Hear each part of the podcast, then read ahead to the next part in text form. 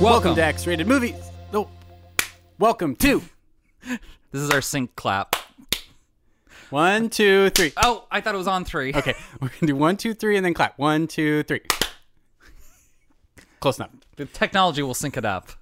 Welcome to X Rated Movies. I'm one half of your hosting team, Matthew I'm Fisher, the other half of your hosting team, Ryan Whedon. and we are two guys that used to date, and now we improvise in some manner. That's right. Mm-hmm. Yes, and You brought a prop today. I did, and uh, audiences at home can clearly see that it's a deck of cards, but it's not just any deck of cards, Matt. These are the famous Brian Eno and Peter Schmidt oblique strategies cards. well, I mean, of course, our listenership knows full well who Brian Eno and Peter Schmidt are. Exactly. We shouldn't. We really we won't shouldn't have even to need explain. to explain what these are, but Just in case someone's tuning in from Mars or something. Mars, where's that? I wonder what happens there. it's an exciting place. These are sports cars. They're- I just, I just wonder if it's boring or not. That's all. That's fine. Well, Whatever. we'll find out sometime.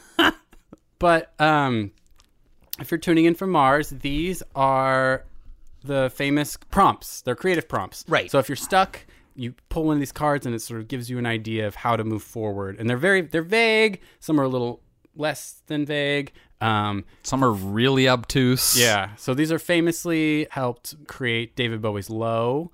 And uh, also heroes, they use the oblique strategies a lot for those. Actually, the whole Berlin trilogy, TBH. Mm-hmm. But yeah, he, he developed them early on, like in the early '70s. Um, and they're just a, they're yeah they're just a deck of cards that are like they're there to help you prompt you to do something. Yeah. So, like, what year Think did Low differently. come out? Seventy-seven. I would 77? say. Yeah. So, like, if Brian Eno left Roxy Music in 72, 73, thereabouts. somewhere in that zone between those two. Yeah. Between those two happenings, part of his musical exploration came this, sort of developed off John Cage's I Ching, which Right. gives you prompts. He kind of modernized it and multiplied it because I think the I Ching is only like 21 different variations, if- if, Right. memory serves. And there's clearly more than 21 cards in your hand. plenty O cards here. So um, I got these for Christmas this year. This is the official Brian Eno deck. They're lots of fun. So what I'm thinking today for our opening banter, Matt, is that we each draw a card. But Mm-hmm. we don't tell each other what the card says. We just try to have a conversation, but each of us is referencing our own card. Okay, okay, I And like then it. we'll reveal what the card is at the end. I mean, the beauty of, of this is that it, while it seems like we're just making it up as we go, the decisions that you make in situations like this are very revealing. Sure. And, like, that's the, the beauty uh, of these sort of prompts is that while it seems out of your control, your reaction to it is in your control. Exactly. And they're abstract enough that it could mean anything. So I'm just gonna I'm gonna give you the I'm handing you the deck, Okay. Matt, and you just pick whichever card speaks to you. I- I think you're wearing a nice outfit today, Matt. Uh, well, thank you. As you know, my home is uh, a secure place for me. Much like that Julianne Moore movie we saw, where she never felt this way, Oh, okay. but I do feel this way in my home. So it's good to be complimented in it. That's wonderful. Um, I felt like that was a movie I could talk and say nice things about all the time. Okay. and uh, I also feel like I could say nice things about your home frequently if I wanted to. I feel like you're being very complimentary to a different player here. I'm just trying to not always say mean things. Okay. And this is making me feel secured and locked in to the task at hand. Is that is that a good thing? I believe it is a good thing. Excellent. Yes. Okay. Good. Yeah. Okay. Well, I support that. Are we going to guess what the other person's card was at some point? yeah. Let's do it now. Yours must be being complimentary in some way. Uh, in a way, it says be less critical more often. Oh, okay. So mine says define an area as safe and use it as an anchor. Oh, okay. I'm sure that came across. yeah, I, I was like, yeah, but I, I like it. I like it. Let's, Try it again. again. Try again. Let's Try again. You pick first this time. Okay. Okay. Are we recording? I just want to make sure we're- we're not just having an off the cuff conversation. Uh, is, is your card to act coy and aloof? Boy, you know, I watched that movie, The Lost City of Z, yesterday, and, Oh. and uh, it's really appropriate for the mindset that I'm supposed to take right now. I see. Okay. So you're you're you're grasping out there. This must be a, a really heady card, a real conceptual one. I was just trying to find a way to add a 9 11 joke in there. Um, I'm really trying to push the limits of what we can do here. Oh, okay. Maybe I should start making fun of retarded babies or something. Wow, R word coming out hard. Can I not? Oh, should I not say that? uh, well, I mean, part of this is that we are supposed to to break new grounds and get out of our comfort zone, Right, right, Mm-hmm. right. And and expand as people, a never ending exploration. You know, you're in therapy, of course, these days, and I, of course, mentally, I'm like a you know a, a Lamborghini. you know, Okay. they might need a tune up every once in a while, but uh, Sure, sure, sure, you sure. know we're expanding as humans the Okay. universe is expanding never ending Is yours like look at the bigger picture or? mine's not really instructions as it is just this is it just be yourself. Talk about your brain being a Lamborghini. Does the card say talk about yourself like a Lamborghini? no it's just not. does yours say push boundaries or something Yeah, kind Uh, of. does it? Yeah, mine says, "Where's the edge? Where does the frame start?" so mine is once the search is in progress something will be found oh, so we're doing it. That, that's what that one was. yeah okay i Okay. was like okay okay all right let- let- you think you got one more on us I got one more. Yeah, a solid trip tech these here? are fun. These are fun. i like these Okay, here you go first. okay Okay. yeah you like yours Yeah, mine's good. You, you, all right, you, you go ahead and start. You go ahead and start. I'm really excited to record this podcast episode with you. You know what I say to that? And he's leaving the room. Oh, he's leaving the apartment. We're done. This podcast is over. Wow. Did you say just get up and walk away? Go outside, shut the door. Wow. Well, Uh, you can keep going if you want, but I feel like mine was sort of one note. mm, yeah, we're done. We're done with opening banter. I'll reveal mine later. I'm going to try and keep it going through the whole episode. Okay, okay, cool, cool, cool, cool.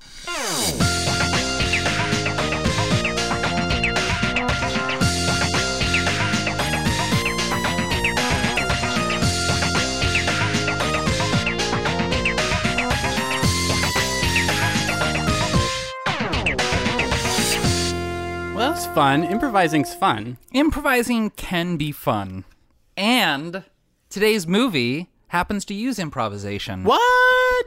A little movie called Waiting for Guffman. Are I feel like this podcast was meant to have. you supposed to add Waiting- L's to things? Is that what your card said? We were going to do this episode at some point, right? Uh, I think so. I hadn't watched this one in a while. Probably, you know, 10, maybe 15 I think years. it's been longer for me, yeah. But it always kind of stuck with me. And it's Pride Month. And I know that this isn't really classically like a gay movie, Mm-hmm. but I kind of wanted to, to stick the old Pride flag in it because Corky St. Clair, man, he's as gay as they come. And goddamn it, if he isn't living in some ways his best life. Uh. I began to realize, I guess, that the theater was still in my blood, and what I had to do was make use of that. So I offered my services to the high school here, and they accepted, and I began to teach drama. And within about six months, I had formed the Blaine Community Players. So there was a period of time between when this movie came out and when I actually saw it where every person I met asked me if I'd seen this movie. Oh, really? I feel like well, I was I was doing a lot of theater at the time, so like you know, theater people watch this and they make lots of jokes. I'm like, oh, have you seen Waiting for Guffman? And it was like, god damn it, no. And then when I finally watched it, there was a part of me that was like, do people think I'm quirky? but I enjoyed it a lot then. I've liked it a lot since. I mean, maybe I'll come back to this, but I just want to like say right now, my favorite part about this movie is that it's so warm-hearted. You know, I was just thinking how when I was watching, I was like, this movie just kind of feels like a big hug. It's making fun of its characters, but it loves them still. It does, and it also sort of appreciates how hard it is to mount even just a, a small community theater Seriously. production of something. And you know what? That was a pretty good production. I'm just going to say it. I liked it. the acting was a little off, but you know, I mean, honestly, this is like a elementary school production play. like if we're Dare you? judging it in the grand scheme of things here. What is this podcast turned into?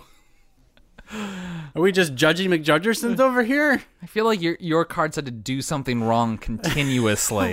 Yeah, you're getting warmer. you know, so all right, I, I I was thinking about while watching this the other Christopher Guest things, and you know, of course, the big one is this is Spinal Tap. He didn't direct it; Rob Reiner Right. directed that one, but he was Nigel Tariff Tarfin, I don't remember their names, but yes. lead guitarist for for Spinal Tap, and this is Spinal Tap. I always associate that movie with Christopher Guest, so. Yeah, yeah.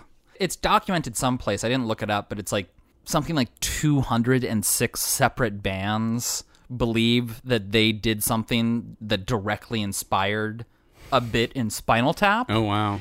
And with Spinal Tap, like, they're clearly making fun of metal and metal culture. But nonetheless, all these metalheads are like, oh, they got that from me Yeah. like even though it's making fun of them they're owning like whatever foible is in this is spinal tap Right. and i feel like this is the same thing for you know theater people or com- you know small town folk like even though it's making fun of them you almost want to own what they're making fun of Sure. Yeah, yeah, yeah. like that's kind of what makes it endearing and you you like the people in it Oh, yeah. They're genuine, you know? Mm-hmm. They love what they're doing. There's no sense of, like, irony about it. Yeah, that like you you get the sense that they are doing it because they just love the act of performance. Yeah. Like Eugene Levy's character specifically, he's like, I just I'm gonna try out. I'm gonna try it. And it turns out he loves it so much that like that changes the trajectory of his life. He learns that he has talent. He's doing Booby Made a Kishka for old folks in Florida now. yeah. That's that's an awkward scene. My booby made a kishka, she made it big and fat. My Zeta took one look at it and said, I can't eat that. Oh, mama, mama, mama, oh, mama me, oh, my. Corky St. Clair, he's on my team. I want to have him on my team. Oh no, he's straight. yeah. He's married to Bonnie, remember? yeah, Bonnie, who's never seen of or seen in the whole movie. No one in the town has met her. yeah. Maybe that's why he's having so many problems with the show. I know, you know, uh, he, he's he's got a wife. I guess she's out of town, um, because I, I haven't seen her, and I've never seen her. So you know, that's that could be the problem. You know, maybe she's just not supportive. you know, I was just thinking, this is a movie made in '95, released in '96. Christopher Guest is playing gay for laughs, and I'm like, oh god, that's dangerous water. Danger, danger, Will 24 Robinson. years later, but he does it really well. I think it's because he doesn't look down on Corky. Like he gives Corky a sense of pride. even. Yeah. Like not in his sexuality, uh, clearly because he's in the closet, but that's society's fault, damn it. but like Corky is there to make a show, and he's there to do the best fucking show he can. Even if that means asking this poor town for $100,000, even though they can only afford $15,000 for the whole year. Yeah, for like all forms of entertainment. Yeah. Blaine, Missouri, is a fictional town because I looked it up. There, is, there is a Blaine, Missouri. Oh. but it's not at all the one depicted. Okay. It's like part of unincorporated Vernon County in Missouri. So Of course, yeah. That- Shout out to Vernon County residents. I mean, if you're unincorporated Missouri, that means your population's like 30. yeah. Shout out to Blaine. Yeah. Missouri loves company. That's a Fred Willard joke that got cut from this. Oh, damn, it's really good. Fred Willard, if we can just break down the players real quick.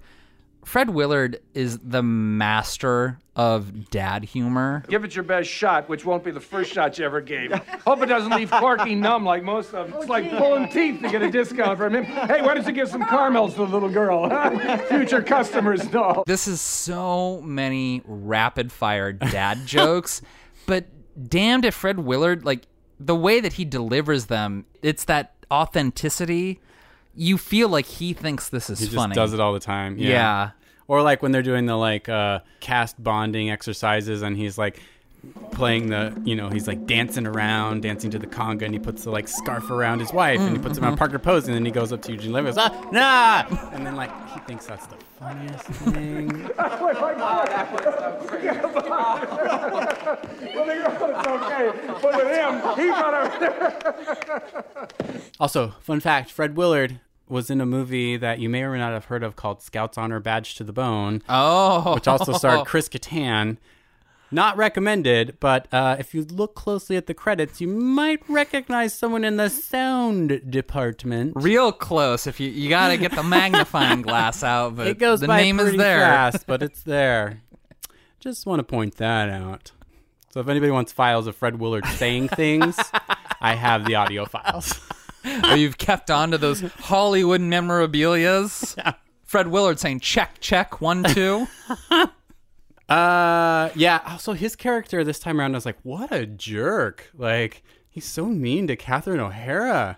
well, are you are you referring to the Chinese restaurant scene? What? Uh, just in general, like the part where she's talking about how like Ron will have extensive, you know, hour, two hour sessions of notes for me, and it's so helpful. Lately, It's notes we've for been, both of us, No, uh, but just that you lately- get most of them. He's trying to help me to change my instincts or at least ignore them. and I'm just like, oh, Well, because they go to that Chinese restaurant, she gets drunk and starts making a scene a little bit. scenes that seems. I laughed. I forgot about the part where she goes, Girl talk. What's it like to be with a circumcised man? I forgot about that, and I laughed very loudly. Catherine O'Hara says that with Christopher Guest movies, like you have to go to the dailies. Oh, okay. because you improvise for 80 hours and then about 91 minutes of it is what becomes the movie. Right. And so if you don't go to the dailies then you miss 95% of what was filmed. You're like, what's my character? Yeah. and I guess in that specific scene when she's like playing drunk, like she starts breaking a little bit and the camera turns to Eugene Levy and his wife and she said that because she was about to break, she just ducks under the table. because she didn't want to like ruin that cut. She's like, "I delivered that line well. I don't want to ruin this one. just going under the table." Catherine, O'Hara- we are Catherine O'Hara stands Oh, here. hardcore. Well documented. After Hours and Beetlejuice. She's fantastic in this as a trampled Blanche like flower. I want to say. you can tell here she's working on that ridiculous mid-Atlantic accent that, like, of course, is on full of bloom Yeah. in Schitt's Creek. That's but right. you can see little hints of it here, especially on stage. Like when it's her drunk at the Chinese restaurant, she's just talking like a normal person. But when she's on stage and she's, you know, over emoting, suddenly she's got like a little bit of an accent to her. I like that touch. There's like. There's a little show persona there with her character. I don't want to jump to the show right away, but yeah, the first scene after like the music starts and the uh, the beans guy does his little narration, and they're like, "We're a long way from Chesapeake Bay" or whatever she says, and you're just like, "Oh, It'll be a sweet sight for these weary eyes.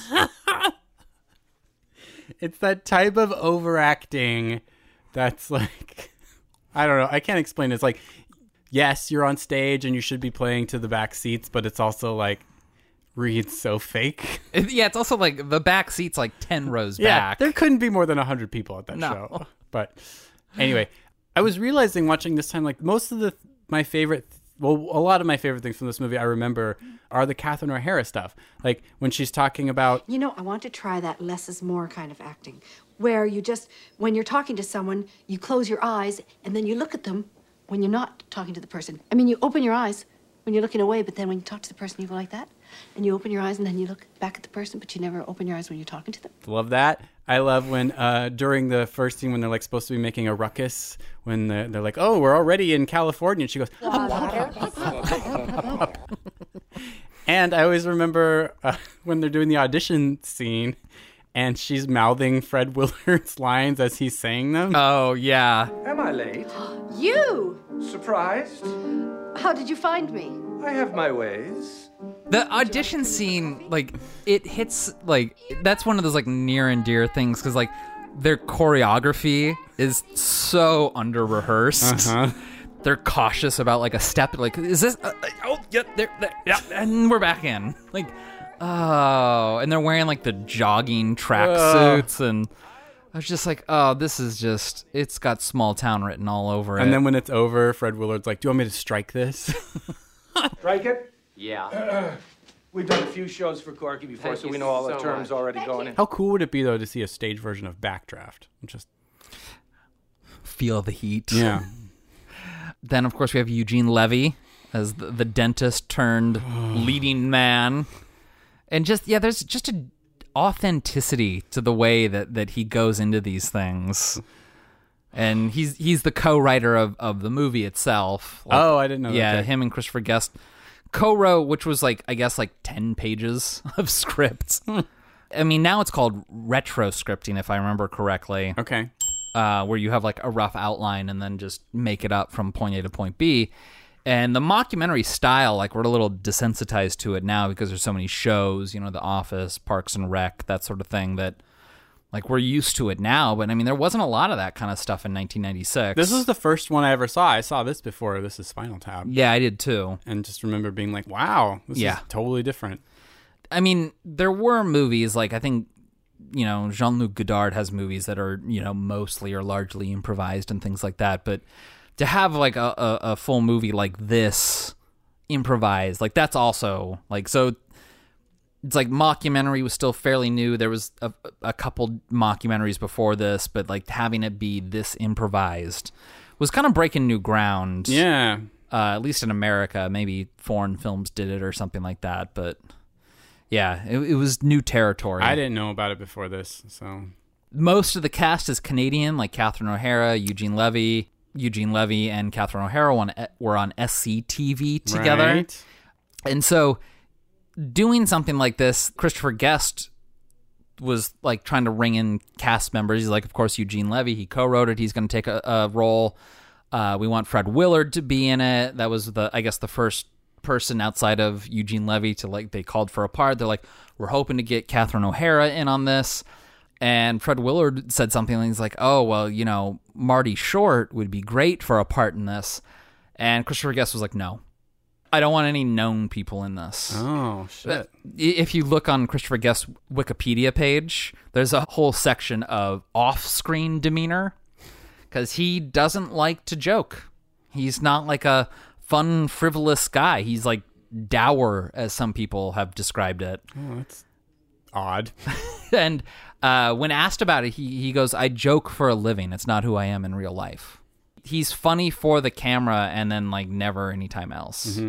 I mean, I kind of like that about him. Like he's sort of the opposite of like a Jimmy Fallon on SNL, where it's like it's not the breaking of the character or the pointing out that like this is funny. It's like he's just like lets the character be the character and the jokes be the jokes, and you laugh if you laugh, and you laugh if, and if you don't, then it's not funny to you. And I appreciate that. I respect that. I think it's just odd because like his like Corky St. Clair like in this movie is so goofy and funny. Like the illusion of Corky St. Clair is never broken. No. That hair. Come on. The bowl cut, oh boy. but It's fashion choices. like, oh, it it's just, just- him dancing around like feeling the music and Yeah. like working out the choreography like in his the apartment. jerking and push your chest out. The, the hip thrusting. yeah. Oof. And that's a good like he's just he's taking it seriously, but that makes it funny. Yeah. So then, of course, last person in this How are ensemble. we a half hour into this and we haven't even talked about Parker fucking Posey? Not her greatest role. I'm just gonna say it, but like I love every minute of her in this movie. Well, yeah, I mean, it's not her greatest role just in that she doesn't have a lot of screen time, but she owns every minute that she's on screen. I love at the end of her audition, and she does this. By the way, her audition is Teacher's pet. I wanna be teacher's pet. But she does the splits and falls over and laughs. Teacher, teacher, I love you. Whoa! It's real. Like I, I don't I'm not getting um uh, what's her character's name? Uh Bonnie St. Cloud or whatever it is. Yeah. I don't know. Like I'm not getting that. I'm getting like a Parker Posey like oh I've fucked up kind of thing. but But it that, that- works. that's sort of the beauty of like the Christopher Guest mockumentary is how unpolished it feels. sure. when you watch a lot of mockumentaries, like uh, especially scripted ones, even though they're supposed to have like a rough and tumble feel to them, they always end up seeming very produced, Sure. very rehearsed. Like what we do in the shadows, which I love. Well, yeah, yeah, yeah. great, great movie, but it is it Obviously, feels scripted. yeah. Well, they would have to for that one. Yeah. and this it's like there's just some of the cuts and like inserts that like someone will be talking and you can tell that they did like an insert of like someone thinking the camera was off and like that's the take that they use and it really adds a level of i mean I, it, authenticity is like the the word i keep going back to but i don't when was the last time you saw like blair witch project Uh, not too long ago, a year or two ago. So w- the thing that stuck out for me is like, especially at the beginning when they're like interviewing townsfolk. Those townsfolk really feel like townsfolk. Like one of them is like being interviewed while like holding a baby, and like the baby like sticks the hand in like the mother's mouth, and she's like, "Yes, thank you." like, and I'm like, this just it feels like real townsfolk, and like waiting for Guffman gets closer to that feel Sure. of naturalness than most mockumentary features. Like, yeah, even more than other Christopher Guest movies, I would say. Yeah, probably. Like, a- Best in Show, which I love, also kind of has a, a veneer over it. It feels a little more structured than this one does, yeah, which is funny because like it really feels like the plot of this one is like set up and ready to go. I don't want to get off Parker Posey just yet, to be honest. Well, no, no. Parker Posey. So back in our, our, our Parker full of Posey, Episode sixty. you mentioned specifically how the image of her and the chicken wing on the grill and her talking about how she'll always have a place at the DQ. Guess I could just go back to the Dairy Queen, you know. They said they'd take me back. I always have a place at the Dairy Queen. if I was directing this scene, it would just be I just cut to like a brick wall with her in front of it, you know, melancholy, being like, "Well, I guess I can just go back to the DQ," and like that'd be the scene. There'd be no real joke. It's her fanning the chicken wing that really sells With that her scene. cigarette too. Just like it seems real it's one wing on a charcoal grill. And she's just waving it away with one hand with a spatula and a cigarette in the other hand. And it's so sad. I, I have a coworker who was born and raised in Missouri. Oh. and he told me he's like i know many many women just like parker posey he's like that is an exact replica of like a 19 year old attractive girl in missouri small town missouri Oof. It's affecting. I don't know. it kind of like- is like just the lone chicken wing being fanned because it doesn't even seem like the grill's very hot I know it feels like it's not cooking. That's the other sad part. Is like, oh, she's gonna be out there forever. I don't know. It really works for me. Like the the pacing of this movie this time around. I don't know when last time I saw it, but like I was like, oh, things are happening much faster than I remember. Hmm. Maybe I was when I was younger, time was different. But like this movie like flies by for me because that happens when Corky quits the show because he, he can't have his hundred thousand dollars. right he's gonna go home and bite his pillow You're right. He's uh he didn't want to deliver a stinky product. there's so much innuendo in his speeches I can't do anything with it. I need to. This is my life here we're talking about. We're not just talking about, you know, something else. We're talking about my life, you know, and it's forcing me to do something I don't want to do. to leave, to, to go out and just leave and go home and say, make a clean cut here and say, no way, Corky, you're not putting up with these people. And I'll tell you why I can't put up with you people because you're bastard people. That's what you are. You're just bastard people. And I'm going home and I'm going to. I'm gonna bite my pillow, is what I'm gonna do. The city council seems pretty eager to actually like give him a little money for the show. They're like, "Yeah, whatever you want." He's like, "I need a hundred thousand dollars," and then they just start laughing, and then they talk about like their budget. I'm like, "Yeah, sounds about right." Like, Do you think hundred thousand dollars would even help the show? TBH. well, I mean, obviously the production values would be greater, okay.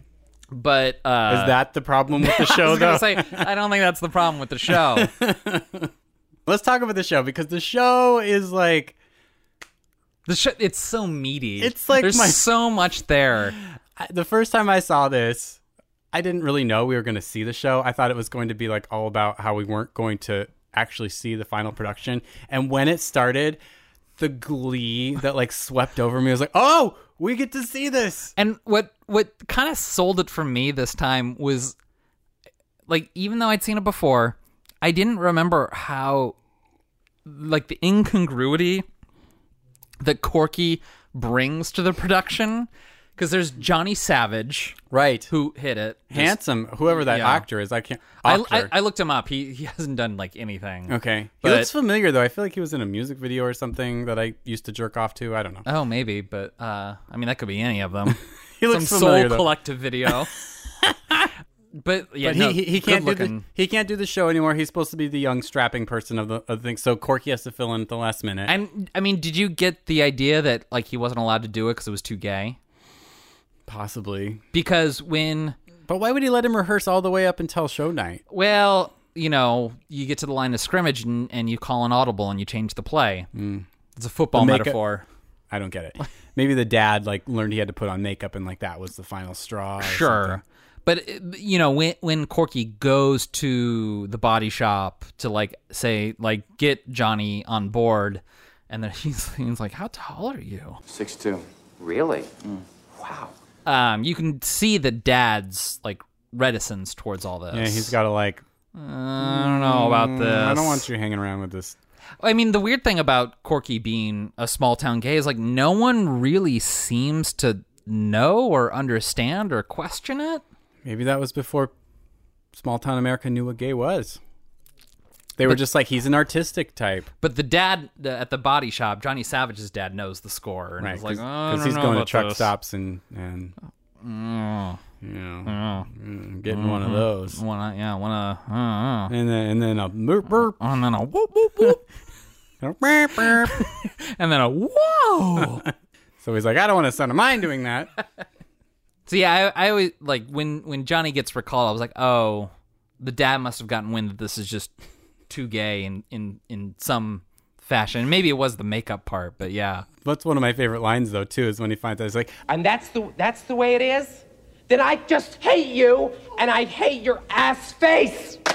it's fun to think that that was improvised. It's like, wow, good pull. it's also like we've all seen movies where there's like some you know hard nosed Hollywood producer like chewing out someone on the phone, and then like this is his interpretation of that.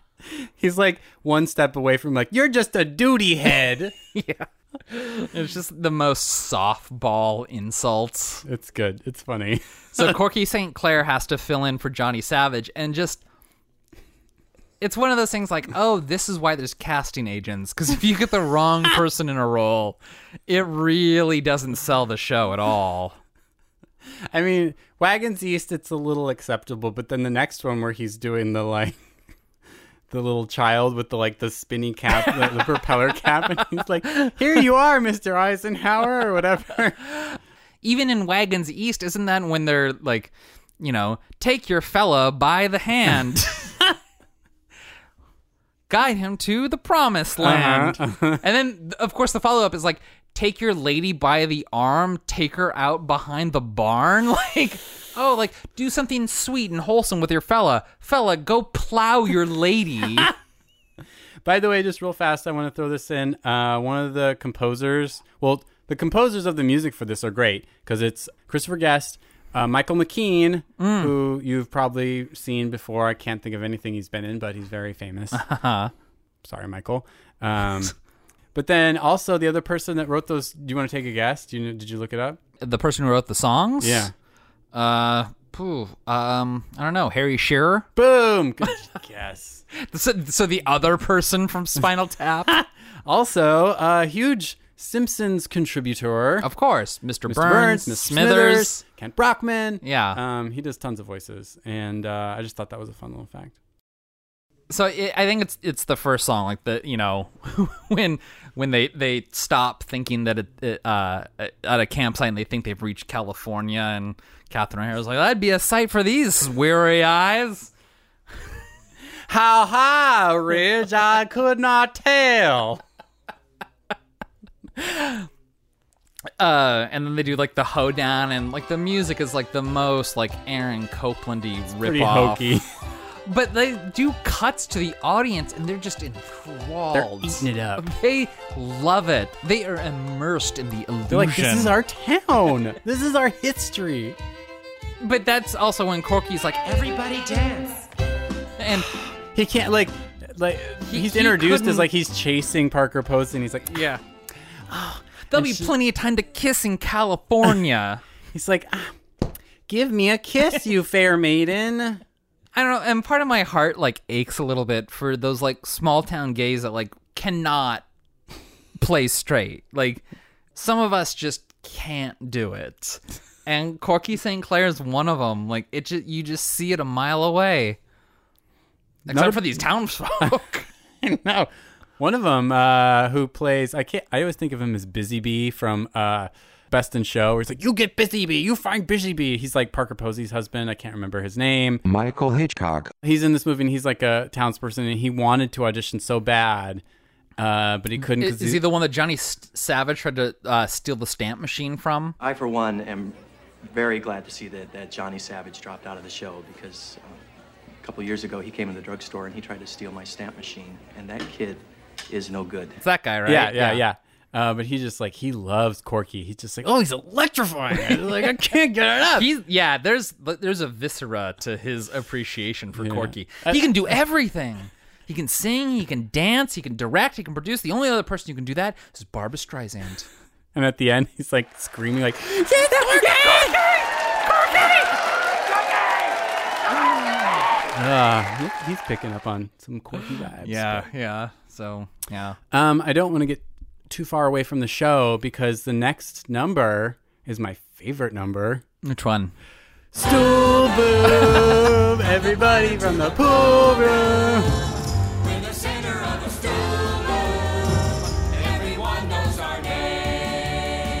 Last week, when I said that we were doing this, your reaction was like, "Oh, okay." And I was like, "Oh, I thought he'd be a little bit more excited about this." And then, like, we hit stop, and you were like, "This is still rules." and like you started like singing and like riffing off it. I was like, this is the reaction I wanted on pod. Sorry, but can, can I just do a real quick uh, rundown of the lyrics for Stool Oh. Boom? Please. because they're so choice. By the pool, in the school, by the fires of Yule. It's the rule. There's a stool. Stools are where. Once upon a time, you'd find a chair. A chair's for fools. Everybody wants stools.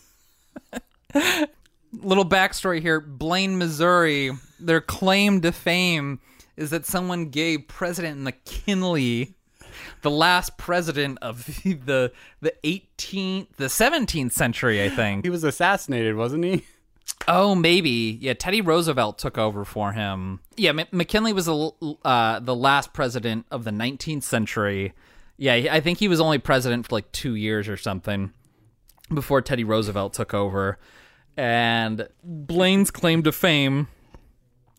Oh, that's good. It's not alliteration because it's not the It's close, though. yeah. Is that someone in the town gave M- McKinley a stool that he had made And McKinley liked it so much that he wanted more so that he could give it to dignitaries and whatnot. And suddenly there was and a suddenly stool boom. stool boom. That's why Blaine is the stool capital of the world. Which is funny because stool is also, you know, poop. but I just Uh, love that song. Like, working, building, never stopping, never sleeping, working, making, some for selling, some for keeping. but they're just like this is what put blaine on the map and maybe it's like this is my privilege speaking but i've never lived in a city that wasn't on a map so i'm just like wow okay this well, is- like you're a, you're a, you're a AAA member. You're taking a road trip, and you're like, oh, we could take this way, or we could take this slight detour through, through the stool Stool capital, of the, U.S. Let's check out Blaine.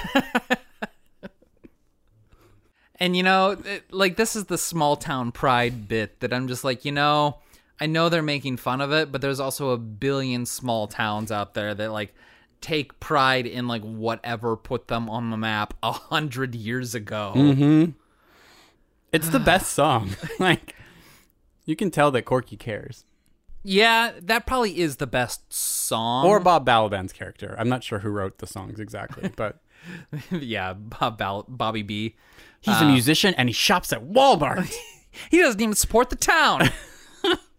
I mean, the choreography in the stool song is also really good, but I do like in a penny for your thoughts where when Parker Posey just starts kicking. Yeah. I'm like, there's, none of this song requires this kicking, but it sells it. a penny for your thoughts. A dime for your dreams. I always thought the ending of that was really funny when they did the like bend over, touch your toes Mm-hmm. kind of thing. and Corky is kind of struggling Yeah. to get there. I just want to rewind for real fast, like stool boom. Mm-hmm. That's a curtain dropper, right? I know we, we argued about two. we argued about this a little bit at the end of Little Shop of Of Horrors, Horrors, right. But uh, just we're both on the same page here, right? Yeah. That's a curtain dropper, yeah, stool right? boom, curtain drop. Everyone goes out for more drinks. Okay, more just more, wanna- more punch in the high school lobby. Great, we're on the same page. Okay, cool. So we then, get they- of Penny course, for they your thoughts. come back for nothing happens on Mars. Nothing ever happened. Hey, they cover the thing we talked about earlier. Uh, yeah, according to the song, there are no sports cars on Mars. Nothing ever happens on Mars. No supersonic airplanes, no sporty cars. My favorite part of that song is just how it ends. Boring, boring, boring, boring, boring, boring, boring, boring. Corky and Parker are sort of in sync in it, and then it cuts to Fred Willard and Catherine O'Hara, and they're out of sync. but that also has my favorite line from Catherine O'Hara, I've heard of Mars. Where's that? and she looks like fucking Kate Pearson from the B-52s. which is really funny. Oh, this time it struck me because the scene before when they're in the like, uh, like during Penny for Your Thoughts, it shows Catherine O'Hara and Fred Willard, and he's like making her fuck with his hair a bunch. He's Oh, like, yeah, "Make get the this-" curls. And she's like, I have to get myself ready, and he's like, Well, you know, you got get me first, then you can do you. And then they come out, and he's wearing a hat.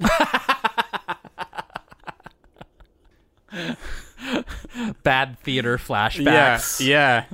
the way that Catherine O'Hara is decked out in the the nothing happens on Mars scene is just it's she could she could be a stunt double for Kate Pearson. Seriously, the wig is huge. it's like it it's got that that you know the higher the hair the closer to God feel to it, and then it's just the the the color blocking of like the skirt and the white top, and like she just has a wide stance. I'm like, wow, she's taking up a lot of space. And they do that wonderful thing where like they're looking to the back of the stage, but every time they deliver a line, they turn around right, and face the right, stage. right. It's good stuff. Oh god, I cracked up so much during. I that- mean- the show itself. The, yeah, we should mention. I guess we haven't mentioned this. The whole title of the movie is that they think that a bigwig critic from New York City is going to come and review the show to make maybe bring it to Broadway. Mort Guffman, the titular Guffman. Right, and they leave a seat in the front row open for him. And eventually, someone sits there. They don't sit there before the show starts, but they sit there, and so they all think that's Mort. But after the show is over, after the big Red, White, and Blaine number, which nobody sings in. Also, not my favorite musically, but Yeah. it's okay. It's very Sousa esque. Sure. Um, I mean, all the songs were a little derivative, but that's not what we're here to judge.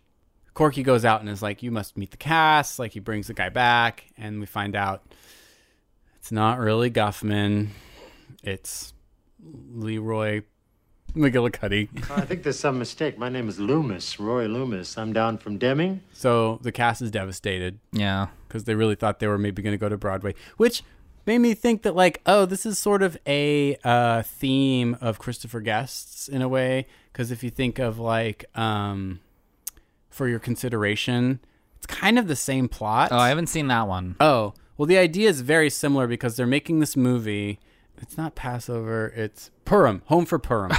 okay, there we go. That's even better. That's, that's Uh, good. That's good. And the cast gets wind that like they're maybe considered for an Academy Award for this, um, and so everybody starts like upping their game and feeling like they're doing this thing that's like gonna get attention that it wouldn't normally get. And yeah, just watching Waiting for Government, I'm like, that's kind of the same plot as as that movie. Not that that's a bad thing. I like for your consideration. Maybe not as much as this one. This one seems a little more pure. That one seems to hate on its characters a little more. Oh, okay. Which is okay. This one just seems genuinely affectionate towards its small town folk who just want to perform. Yeah, like that is like I, because while I was watching, I was like, how is this just not like big Hollywood folk making fun of small town USA? You know, Or Napoleon Dynamite again, where you're like just making fun. Look at these shitty people. sure. But uh, to me, there is sort of an affection for these people who, you know, are talentless, but whose dreams exceed their grasp and love just performing in front of a live audience. And not everyone can be a Broadway star, so there needs to be or there should be an outlet for people who don't make it big. And obviously, the town loves these performances. oh, yeah. They think they're fucking brilliant. And so, I mean, isn't that what entertainment is? You find people who find this entertaining and you entertain them. Yeah. Like that is like the nature of show business. And so, I don't know, by the end I was like, "You know what? The people who who come to see him find him entertaining. The people putting on the show find joy in that. This all seems wonderful to me." Yeah. Even Parker Posey, who like goes back to working at the DQ after the show, she doesn't seem too upset that it didn't that it didn't end up going to Broadway. She's just like, yeah, I'm glad I did it. Kind of. So, big question for you. oh, okay.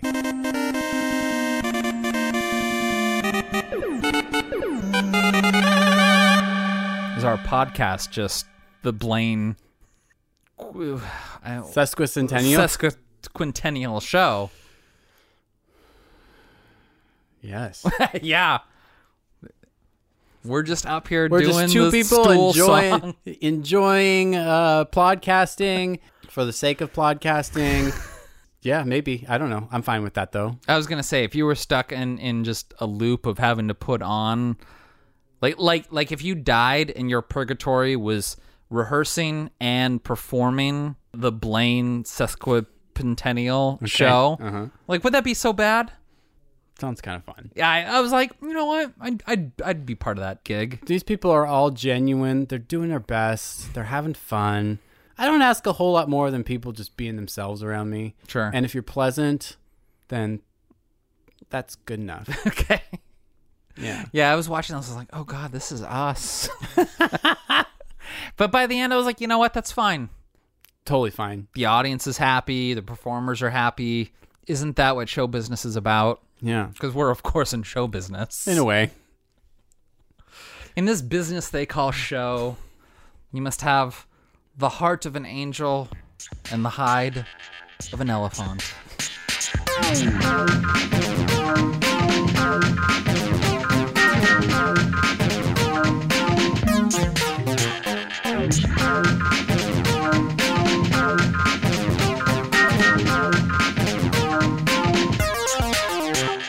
Do you care to guess what my card is? Well, it was clearly adding L's where L's don't belong. You think the card would say that? Well, no, but it's got to be like pick something to mess up and always mess it up. Not bad. Honor thy error as a hidden intention. Okay, yeah, yeah, yeah. I like you, oblique strategies. By the way, Yeah, well, this is a this is something we'll revisit. yeah. Maybe we'll just draw the cards like after banter, okay, and do the podcast without revealing the cards. But let's not tell the audience until the episode is over that exactly we've done that. Absolutely, Hmm. I like it. Ah, keep things spicy. We're Mhm, spicing this up. mhm, mhm, Mm-hmm. mhm. Any other waiting for Guffman things you want to talk about? Um No, I don't think so. I think I covered everything. I mean, this is only like an 86 minute movie. And so I don't want to talk for an hour about 86 minutes worth of movie. I mean, but- most of my most of my notes are just quotes from the movie. But I will say one thing I wanted to bring up. Did you notice the OK soda machine in the background of the gymnasium? OK soda machine? Yeah. Did you ever have OK soda? No. It it was a soda that Coca Cola introduced and was marketing towards Gen X people in the 90s, and it was only around for like two years. So it was only okay. Well, yeah, I tried it. It was okay. uh, but they tried to like make it sort of like what a like a suicide or a graveyard might be if you you know went to like a gas station or a fast food place with the fountain drinks and you could just put a little bit of everything in it. What did you call that? Uh, we did call it graveyard. Also, p- some people called it zombie. Okay. We always called it suicide, but I've also heard graveyard. So Yeah. But I think that they they were trying to make a soda that kind of tasted like that. Mm. It did not do well. So that wasn't a good drink. Like mixing like Sprite and orange and lemonade and, And Coke. cola, like that wasn't tasty. Dr. Pepper. yeah. Nasty. But that's sort of what they were like uh, making the soda about. But I just thought it was so weird. Like, oh, wow, they had a whole machine where they were marketing OK Soda. You know, I'm gonna look on eBay like tomorrow. Okay. And if there's OK Cola Oh. available at a reasonable price, I'm buying it and we're drinking it on the podcast. You heard it here first. It's got to be like under twenty dollars a can, though. I'm not breaking the bank on this, but okay. Well, Matt, do you want to hear what's coming up next week? Matt, we're going to die someday. Boy, I feel like you've told me that before. I know. And I'm just this whole self isolation quarantine thing has made me realize like I've got a whole deck full of movies that I'm like holding on to for future dates and I'm done doing that. I'm ready I'm going to play a big one. I've hinted at doing this before. I've made a big pin out of it. But uh we're doing time crimes, Matt.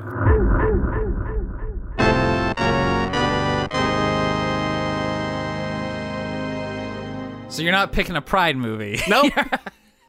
okay. Okay. Okay. I, mean, I, I can watch Time Crimes anytime. so I don't have time for Pride. What is okay. Pride? Pride was canceled, Matt. Canceled. Pride Month wasn't canceled, Ryan. Just your paycheck was. Come on.